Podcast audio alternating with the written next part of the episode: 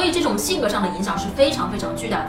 孩子从小跟父母互动的过程当中，你要记住一件事儿，他无时无刻都在学习。虽然他在哭，他被你打的时候他在哭，但在你打他的这个过程当中，他跟你学会了一件事儿，学会了什么呢？就是打人呐最有效，谁有权利谁就有效。或者你把他关在门外，你说妈妈不管你了，把他一关，孩子呀就会孤单害怕在那哭啊。这时候他又学会了一件事儿，他学会了什么？他学会了，他生气的时候就要，他学会了，他生气的时候就要跟人翻脸。